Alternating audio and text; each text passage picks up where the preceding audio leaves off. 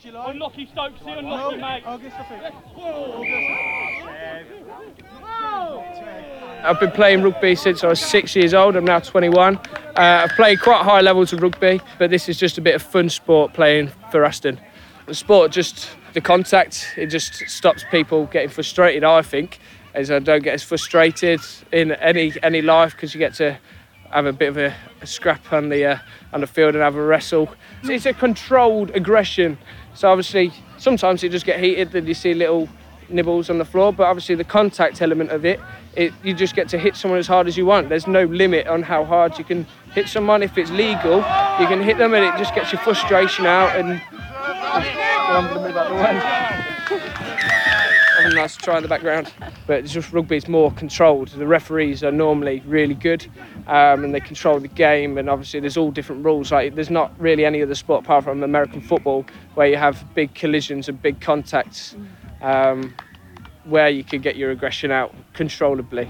Yeah, it, it does sometimes get hot-headed because obviously everyone wants to win, no one wants to lose. But yeah, it's it's normally just a chilled out, have a laugh sport. So I worked for Wasps uh, for three years, and that was basically teaching people with all disabilities. So they could be people with hearing impairments or visual impairments or even Down syndrome children or people with learning difficulties or people in wheelchairs. It's obviously not the same as rugby as you watch on TV, but you get them to play rugby as much as they can physically physically do it. So it's a that, that's a rewarding moment as well, getting people to walk even if they're in like a walker if they're, they're sat in all day in a wheelchair and then you they come to your PE lesson they're determined to play rugby in a walker where they struggle so they're pushing their limits.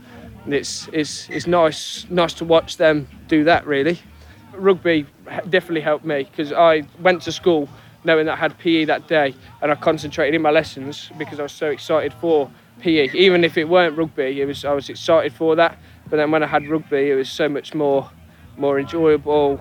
And obviously that's what my family has grew up with as well it's probably why I play uh, rugby more it's because I grew up with my old man watching me over there. He's, uh, he, he's the one that got me in the rugby. So most of the Aston lads have benefited because it's our it's, our, that is our get out. Seeing our friends um, and not just being stuck in a house because I, I hate being stuck in a house so coming out, having training on a Tuesday and a Thursday, coming out to play rugby and seeing mates, it's nice to be able to come out for one, um, and then two, you play on the Saturday, and then you have a beer after.